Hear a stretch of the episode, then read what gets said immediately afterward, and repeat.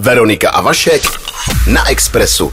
V tuto chvíli už nejsme s Veronikou tady ve studiu sami, jsme hnedka tady ve čtyřech. Ano, na neděli totiž připadá Mezinárodní den duševního zdraví. Jehož takovou ideou je snaha odstranit stigmatizaci duševně nemocných osob a proto jsme si k nám pozvali magistru Slahomíru Pokanovou z Národního ústavu duševního zdraví, která je koordinátorkou destigmatizace a také Kamila Rajna, takzvaného píra, který pomáhá duševně nemocným na cestě k zotavení, protože sám s duševním onemocněním žije. Dobrý den. Dobrý den. Dobrý den. Dobrý den. Poprosím vás, Kamila, ještě víc na mikrofon. Opravdu jakože tak pěkně se přisuňte. Budu vás. Mám nejblíž. Cílem té destigmatizace je zbavit se předsudků, eh, které vedou k diskriminaci lidí s duševním onemocněním a zlepšit gramotnost populace, která často vůbec netuší, co je to třeba úzkost anebo deprese. Hmm.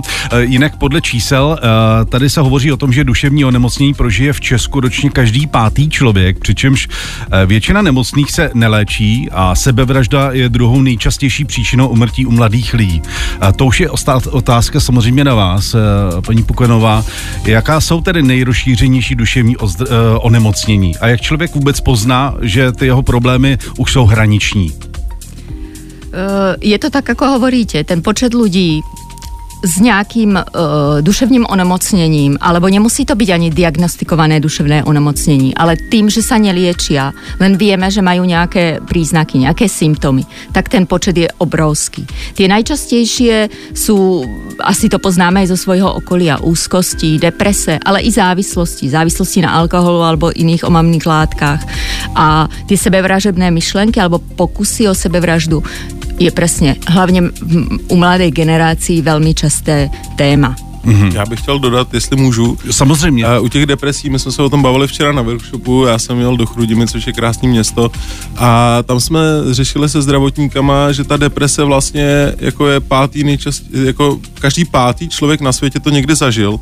My jsme tam dělali takzvaný teploměr, že ty lidi si dávali papírky, jak se zrovna cítí a jestli někdy cítili jako depresivní stavy a ukázalo se, že polovina z těch lidí, kteří neměli diagnózu, ví, co to je dostat se do smutku, velký melancholie, která přetrvává. My vlastně říkáme, pokud vás 14 dní přestanou bavit věci, které vás dříve jako bavily a teď vám nedávají tu radost a pokud jako cítíte, že ten propad byl, že, že vlastně jako máte ten pokles té nálady a trvá to dlouho, tak už byste měli teda vyhledat pomoc. Mm.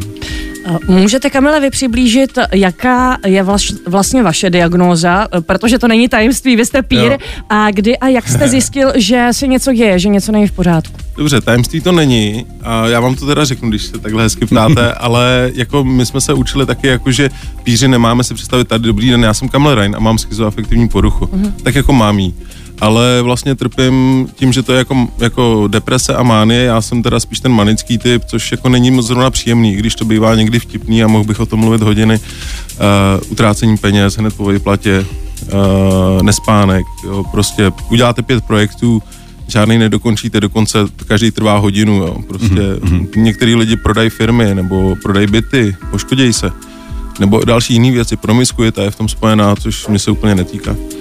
A, a e, tak prostě tohle je moje porucha, která vlastně mi způsobuje to, že musím se víc jako šetřit, mám takovou kouli u nohy, že já jsem otec od rodiny zároveň. Mám tři děti, miluju je a zdravím je a zároveň jako musím nějak vycházet k tomu, že ta moje diagnóza se nějakým způsobem vyvíjela. Znám, co to jsou deprese, paniky, úzkosti. Vlastně jsem si prošel většinu onemocnění duševní. A otázka samozřejmě je taky na snadě, když jste zjistil, jakou diagnozu máte, jestli přišla nějaká úleva, jako s tím, mm. že už vlastně jako no. ne.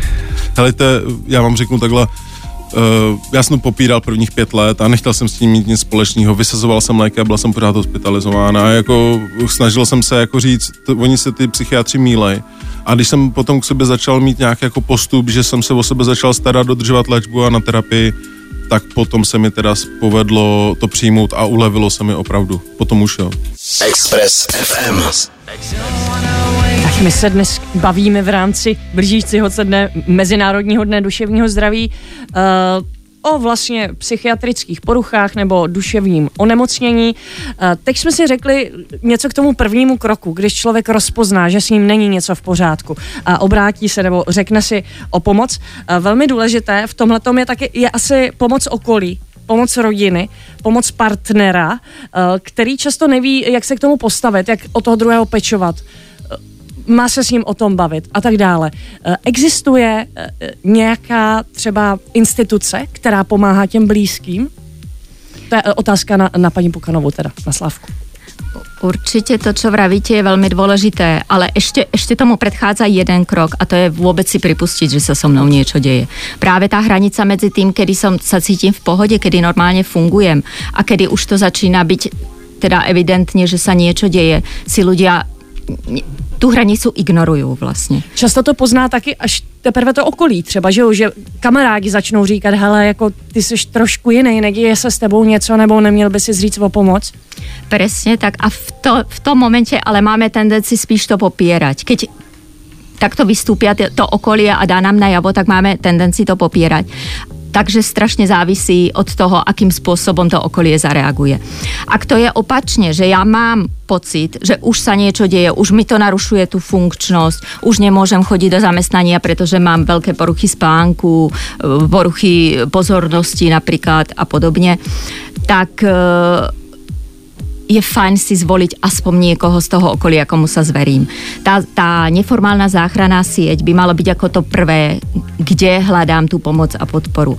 A nemusí to byť to najbližšie okolie, pretože i tam môžu byť tie predsudky a to stigma veľmi veľké i v rámci tej rodiny. Môže to kľu- kľudne kolega v práci, v prípade mladého človeka to môže byť učiteľ, obľúbený pedagóg alebo kamarát, proste kdokoľvek. A ak to nechcem ani riešiť v tom najbližšom okolí, pretože mám pocit, že by ma nejak hodnotili, tak skúsiť vyhľadať nejaké svo, svoje pomocné aktivity. Dneska máme sociálne siete, kde sú rôzne ako skupiny ľudí, ktorí sa zgrupujú, pretože majú nejaký druh potíží. A len to, že viem, že v tom nie som sám a niekto ostatný rieši, rieši veľmi podobné veci, tak môže byť neskutočne tie, otvárať tie dvere tomu, aby som vôbec vyhľadal tú pomoc. Mhm. Já, já si myslím, že někdy člověk má takový dojem, že už těm svým kamarádům naznačil takových věcí a už ho vlastně ani moc jako neposlouchají, že už si říkají, no už mě to vlastně jako ani nebaví, už mě to ani nechce, už to ani nechci slyšet, protože si řeknou, hele, on je, jako, je to divný a vlastně takhle možná i třeba ztrácí ty svoje kamarády, je to tak? Navíc ještě třeba chlapy, to víme, že my si ty problémy sami v sobě dusíme, většinou u nás to bývá ještě horší, než ženský se z toho nikdy s prominutím vykecaj, ale my chlapi eh, to máme trochu A jinak. vybrečej, a vybrečej. A vybrečej, no. No my taky, ale tajně. No jak to bylo u vás, Kamila? Jak se to okolí postavilo vlastně k vaší diagnóze? Myslím tu nejbližší rodinu, jak se o vás starali? Uh, měl jste jako tu velkou podporu a tu lásku, která No. no. těch lidí, kteří chápali, co s vámi je? Takhle, můžu říct, že nechápali, nevěděli, co dělat, snažili se z celého srdce mi pomoct.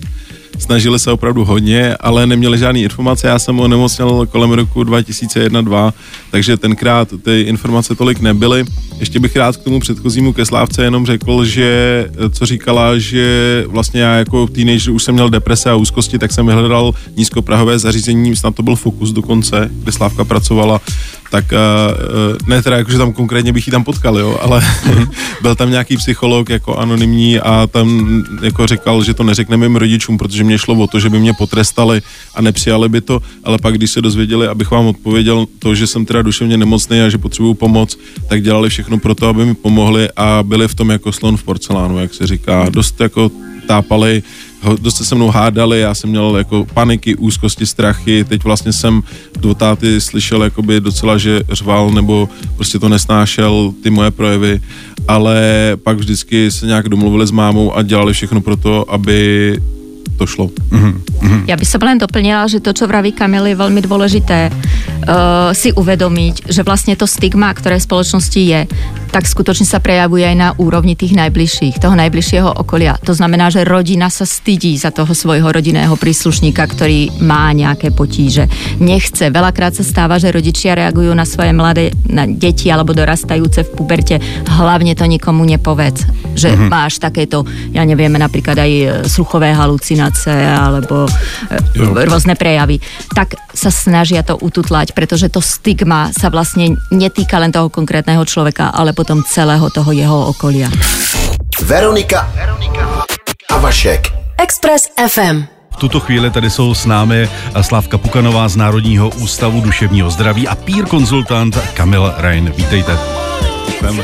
Bavíme se o duševním zdraví, o duševním o duševních nemocech. Uh, už jsme tu narazili na různé facebookové skupiny, kterou, které můžou být takovým pomocníkem pro člověka, uh, který se potýká teda s nějakým duševním onemocněním, protože tam narazí na lidi, kteří trpí podobně jako on a nejlíp vám pomůže ten, který prožíval to samý, nebo který si tím prošel taky. Ale, a to je vlastně, to chci říct, to je princip toho můžu říct peeringu, nebo pírství, pírství. Upírství. Upírství, no, no, přesně. Ono to znamená jako druh, jako druh stej, stejného druhu nebo na jedné lodi, to znamená, radíme se nějak, sdílíme, parťák. sdílíme parťák. Prostě to máte, jak jste říkal o těch kamarádech, Vašku, že sdílíme s kamarádama, je nám líb hned a možná třeba nezachytí, že se nám něco děje, ale rozhodně jsou to ty, který pomůžou, když je nejhůř. Mám takový kamarády Víťu, Martina, Vaš, Vaška taky vlastně mm-hmm. a ty, mhm. ty mi pomohli nejvíc jako v těch stavech. Mm-hmm. A zároveň, zároveň tie skupiny sú neskutočne inspirujúce nie len v tom ako vy ste povedala, trpí nejakým nemoco, nejak, nejakou nemocí nebo niečím, ale aj vlastne v tom pozitívním. V tom, že skutočne je možno sa z toho dostať. Ano.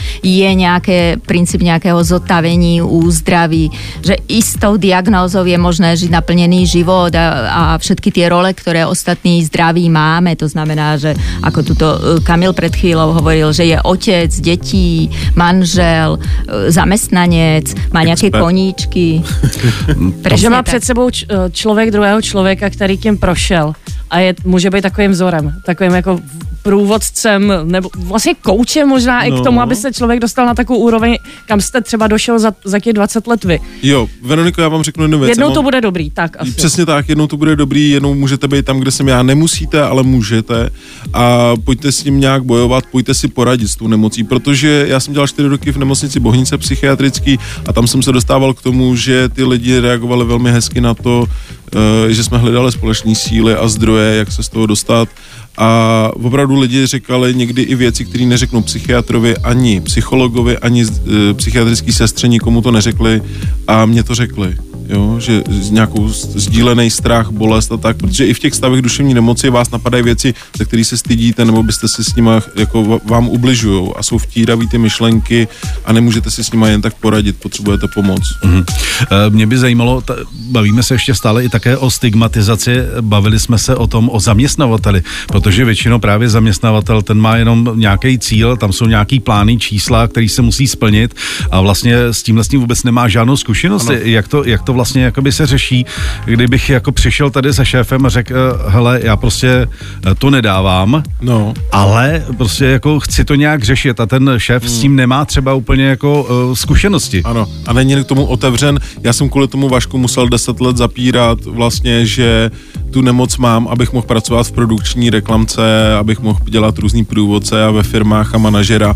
A kdyby vy jste to tady s, s tím přišel, tak oni řeknou, dobře, my ti dáme vědět, dej si dovolenou a pak nevíte, jestli byste se vracel do zaměstnání. Jo? Mm. Prostě takhle, to je běžná praxe, protože na to není čas, my jedeme na výkon, celá společnost a to nám způsobuje stres, jako všem, i ty zprávy, to, co se děje, i to, co na nás valí všechny ty média. Já doporučuji filtrovat to, dělat psychohygienu, radši ty procházky, jak jsme se o tom bavili se Slávkou nebo něco, ale rozhodně uh, prostě nenechat se válcovat. Jo. Já si myslím, že málo kdo si dovede představit taky to, že dělá nějakou práci, která ho třeba baví, ale už ho vysiluje a vlastně najednou se řekne, tohle to já mám všechno opustit a dělat úplně něco jiného. Přijdu o peníze, mám nějakou hypotéku, mám nějaký no. další povinnosti, které musíš jako řešit.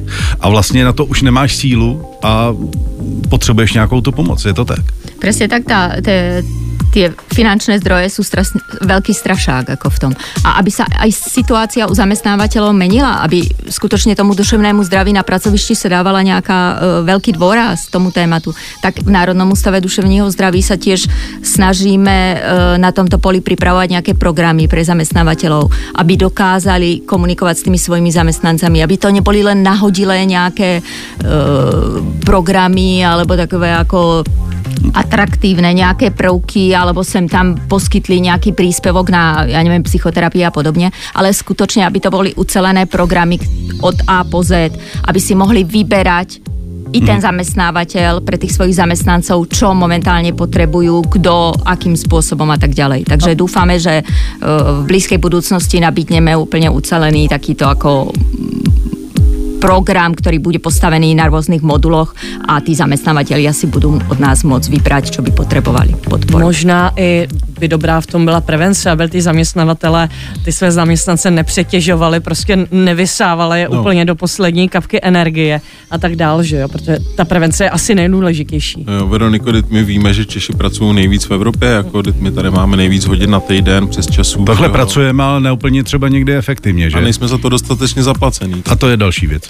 To je přesně to, že se hovorí, že sice na tom pracovišti trávíme ten čas, ale vlastně je to, to je takový pojem prezenteismus. Jsme přítomní, ale efektivita nulová. Což COVID nám pomohl se přesunout do onlineu, ještě k tomu, co Slávka říkala, ty programy, které by dělala pro zaměstnance, pro zaměstnavatele a děláme pro zdravotníky, sociální pracovníky, děláme programy i pro jiné skupiny, jako jsou rodiče a samotní uživatele a v onlineu se velmi pohybujeme jako ryba ve vodě. Máme tam tříhodinový, dvouhodinový krásný uh, semináře, kde se tady jako my čtyři bavíme hezky, tak uh, rozšiřujeme to povědomí a ty informace, protože jediný problém duševně nemocného je, že okolí nemá informace o něm, nebojí se toho, to je ten strach a že duševně nemocný vlastně má problémy s tou komunikací, oni taky a ta, ten důsledek té nekomunikace nám nejvíc ubližuje a z toho je to stigma. Hmm.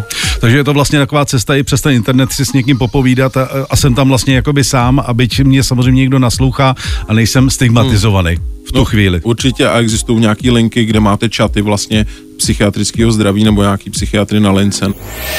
Express FM. Povídáme si v rámci blížího, eh, blížícího se dne uh, duševního zdraví, eh, který připadá na tuto neděli, o duševním zdraví, o cestě za duševním zdraví, o prevenci, o nemocech duši a tak dále. Mě by zajímalo, já bych se zeptala Slavky Pukanové, jak moc se zhoršil stav duševního zdraví v Česku u českých lidí v takzvané postcovidové době. My ještě v ní nejsme, ale to nejhorší snad je za námi a byl to velký šok a bylo to velký trauma pro mnoho z nás, protože bylo vše všechno najednou úplně jinak. Máte nějaká data uh, lidí, kteří třeba přicházejí uh, si požádat o pomoc a tak dále? Uh, úplně z tej post-covidovej a dúfame, že už teda pomaličky do nej ideme. Data nemáme, ale máme to porovnanie práve, čo sa dialo uh, pred ešte vypuknutím pandémie a čo sa dialo za covidu. Uh, pretože sme mali uh, studii, ktorá mapovala duševné zdraví ľudí predtým v, v roku 2019 a tam vychádzali čísla to, čo sme vlastne zmenili na začiatku, že zhruba každý piatý človek v Českej republike si prešiel nejakou duševní krízy alebo nejakým stavom, ktoré sa dá charakterizovať ako duševné onemocnení. Potom sa merali tie isté, ten, tá istá studie sa spravila v tej prvej vlne v roku 2020 a už tam bolo vidno, že to nie je každý piatý človek, ale každý tretí človek. Takže skutočne to zhoršenie bolo rapídne. A hlavne sa to prejavilo u, u, u nemocí, ako sú úzkosti, deprese alebo tzv. nárazové pití alkoholu. Mm. Teda, že to neboli ešte závislosti ako také, pretože to sa nedalo merať. Tam človek musí nejakým spôsobom zlyhávať. A to nebolo možné, keďže bol lockdown, nejakým spôsobom sledovať. Ale to, ako jednorázová konzumácia alkoholu zrástla, to bolo možné a tam to bolo markantné, tiež to bolo vlastne trojnásobné. Sebevražené myšlenky, čiže nebavíme sa o pokusoch o sebevraždu alebo o nejakých dokonanej sebevražde, ale skutočne, že ľudia sa zdôverili s tými, že majú nejaké výrazné sebevražebné tendence a myšlenky, tak to naozaj vzrástlo tiež trojnásobně. Máte informace o tom, v jakých věkových skupinách se toto projevilo nejvíce? Uh, tie vekové skupiny uh, sa odlišovali podľa toho, čo sa dialo, ale, ale paradoxne sa ukázalo, že najviac podľa tej našej studie to neboli napríklad seniori, kde sa hovorilo o duševním zdraví senioru, ale to bola relatívne mladá generácia. A spájalo sa to s tým, že vlastne tam bol obrovský strach o tie ekonomické dopady akoby toho lockdownu. O nejakú finančnú sebestačnosť a podobne ľudia prichádzali o zamestnanie, museli živiť rodiny, deti, mali doma a tak ďalej. Takže toto sa tam prejavilo, že relatívne to bola mladá generácia. Ako dostalo. S tím teda souviselo asi i domácí násilí, které také vzrostlo, na které se hodně poukazovalo, je to tak? Je to tak a vlastně byl to problém, protože linky vlastně bezpečí a takový ty bílé kruhy a to, to, co, který řeší to domácí násilí, tak nestíhali, byli přetížený a vlastně jako ta kapacita byla několika násobně překročena. A vlastně byl to problém i předtím, ale zvedlo se to právě proto, že byly ty obavy o socioekonomický jako postoj, jestli uživím tu rodinu, člověk, když se napije, tak vlastně se chová taky nepřiměřeně k, ve vztahu k těm dětem nebo ženám a nebo obráceně. A to byly věci, které vlastně byly úplně těžké. Já, já můžu říct jako rodič tří dětí a dvě jsem měl na domácí výuce, že já, který jsem mírný a se ženou jsem se ještě v životě nepohádal. Za celých pět let, jo tak eh, ne, fakt ne, jo, no. já ani nejsem na nic prostej, tak uh, jsem už byl takový, že jsem říkal důrazně věci, říkal jsem jako prostě, tady mm-hmm. musíš, tohleto, jak to, že to nechápeš, jo, takže už jsem, i, i na mě se podepisovalo psychicky a sám jsem musel vyhledat pomoc Centra duševního zdraví, kam teďka intenzivně docházím kvůli tomu, že mám v rodině blízkého člena, který umírá, a přináší mi to subdepresi, přináší mi to propady do deprese a úzkosti ještě o to větší a ten terapeut a psychiatrická sestra, která se jmenuje Katka, tak mi zrovna odlehčuje v tom, že vlastně to zvládám líp. Hm. Teď jsme vlastně u těch různých institucí, eh, které se dají kontaktovat, pokud máme pocit, že už tu nemoc eh, vlastně potřebujeme. Eh, takže jsou to linky bezpečí, nebo možná by bylo dobré i zmínit, lidé často nevědí, jaký je rozdíl mezi psychologem, psychiatrem, nebo mám si jít nechat, jak se říká, odvést do blázince sanitkou, já se snad zavolám sanitku, to mi hodně lidí jako často to říká, já se nechám hmm. odvést do bohnic a tak dále. Čili uh, jaké jsou vlastně ty způsoby, koho mám kontaktovat, když cítím, že už prostě se, se ocet v nějaký krizi, nevím, jak z toho dál, potřebuju pomoc a už nevím, jak to prostě zvládnout a unést.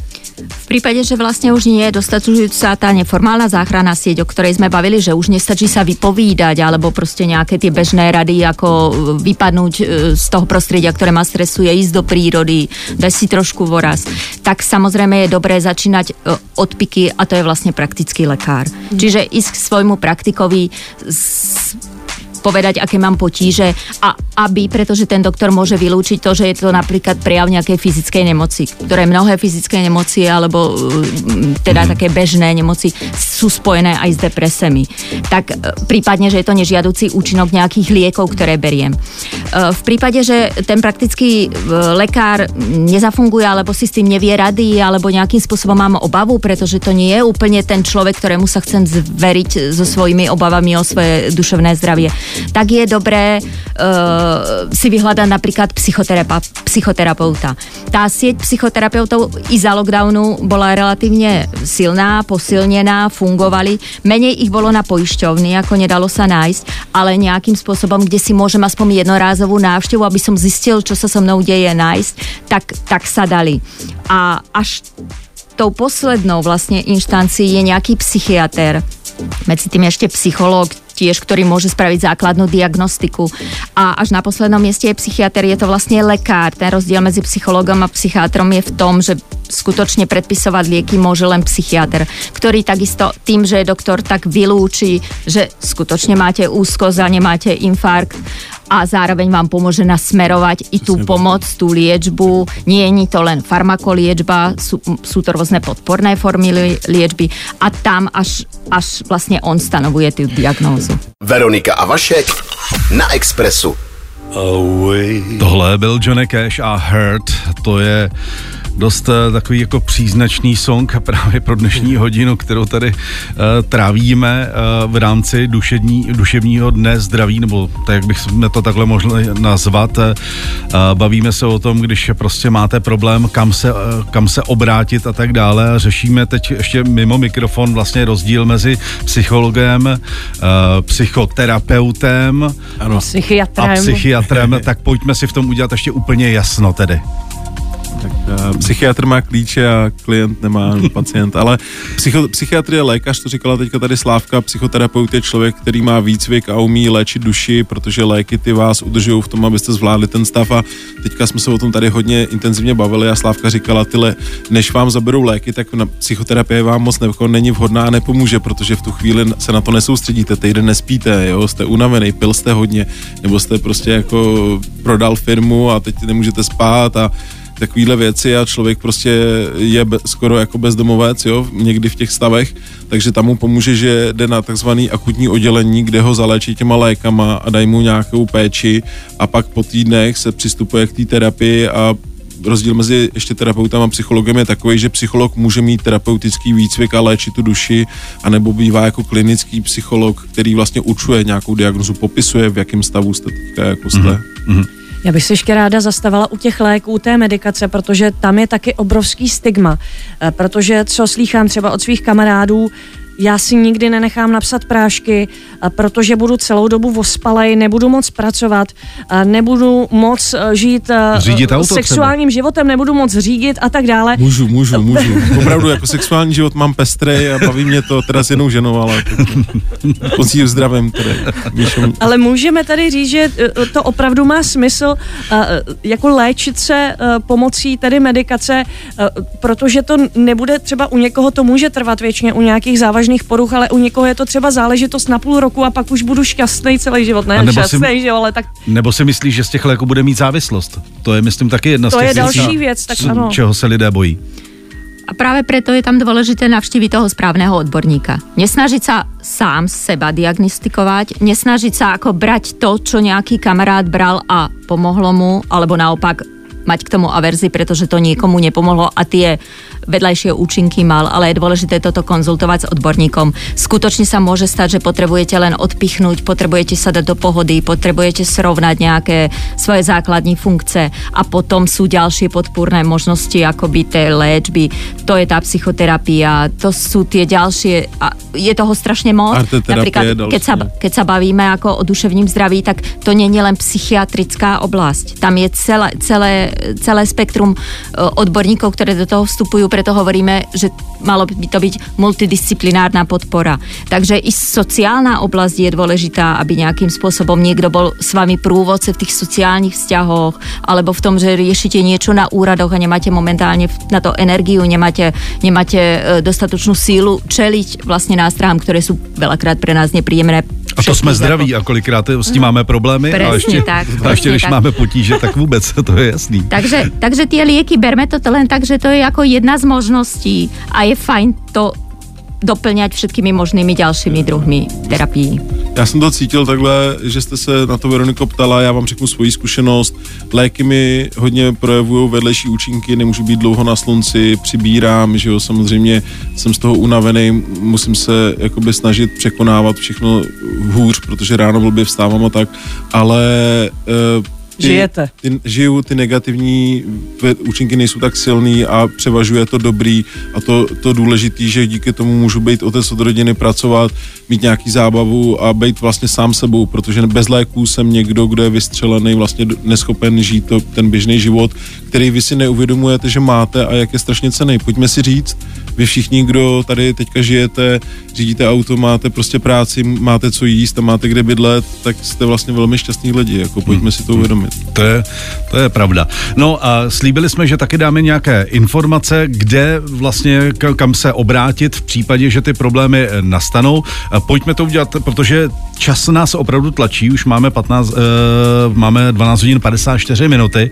Pojďme si tedy říct, že bude něco v Národní knihovně, nebo... Uh, ano, ano, ano, ne, ne, ne, uh, ano. Je, bude laboratoř mysli, zdravím Karolínu, laboratoř mysli 11.10. od profesora Jiřího Horáčka v Městské knihovně Praha. Tak, bude to přednáška o vědomí a mozku, jak vzniká vědomá skutečnost a duševní nemoc. Pondělí teda. Uh-huh, a, ja, a ja to malinko zarámujem, pretože ano. práve teraz, ako je ten svetový, alebo bude svetový deň uh, duševného zdravia, zdravia, tak prebiehajú už od začiatku září až do uh, konca října uh, týdny pro duševní zdraví, takže těch akcí prebieha momentálně po celé České republike velké množstvo. My v, z Národného ústavu duševního zdraví a iniciatívu na rovinu sa to snažíme koordinovať, takže všetky tie akce, ktorých sa mus, môžete účastniť, nájdete na webu tdz.cz. Sú to vzdelávacie akce, rôzne multižánrové výstavy, divadla, odborné prednášky, besedy s ľuďmi ze zkušeností s duševním onemocněním a podobně. Ten program je velmi pestrý a široký. Mm-hmm. Existuje ještě někdy nějaká další uh, možnost? Ano? Ano, mám, mám linku, na kterou můžete volat, kdybyste i teď třeba cítili, že se necítíte dobře. Promluvím s váma psycholog, který je velmi pečující, nebo psycholožka. 116 123 je číslo, na které zavolejte, to je vlastně linka bezpečí nebo je to nějaká prostě linka s psychologem, potom můžete využít Reapsu, kdyby se vám něco dělo nebo měl, byl někdo blízký, dohledejte si na Google a Centrum krizové intervence v Bohnicích, to jsou takový dvě non-stop centra, kdyby někdo měl myšlenky na sebevraždu, deprese nebo jeho blízký by byl v těch těžkých stavech, o kterých jsme se tady se Slávkou bavili, využijte Centra krizové intervence a nebo Reapsu, který je, myslím, na Žižkově. A aby jsme neboli len v Prahe, ale zase aj v okolí, tak ja zase pozvem na stránku narovinu.net, kde v záložke pomoc sú všetky možné krizové linky, krizové centra, specializované napríklad pre seniorov alebo pre deti a dorost, tak tam sú všetky kontakty, čety, mailové adresy a podobně, telefónne čísla. Je tam mapa služeb taky vlastně a můžete si dohledat jakýkoliv odborníka. My moc krát děkujeme, že jste dorazili sem k nám do studia na Express FM. Děkujeme moc za návštěvu. Vám i sobě, i našim posluchačům přejeme, aby naše duše byly šťastné Přesně a zdravé. a, a tak jako chraňme si to zdraví. Chraňme si to zdraví a dávejme na něj pozor, protože ho potřebujeme. Potřebujeme ho všichni. Mějte se krásně, ať se vám daří. My, děkujeme, děkujeme za pozvání. 90,3 Express. Express FM.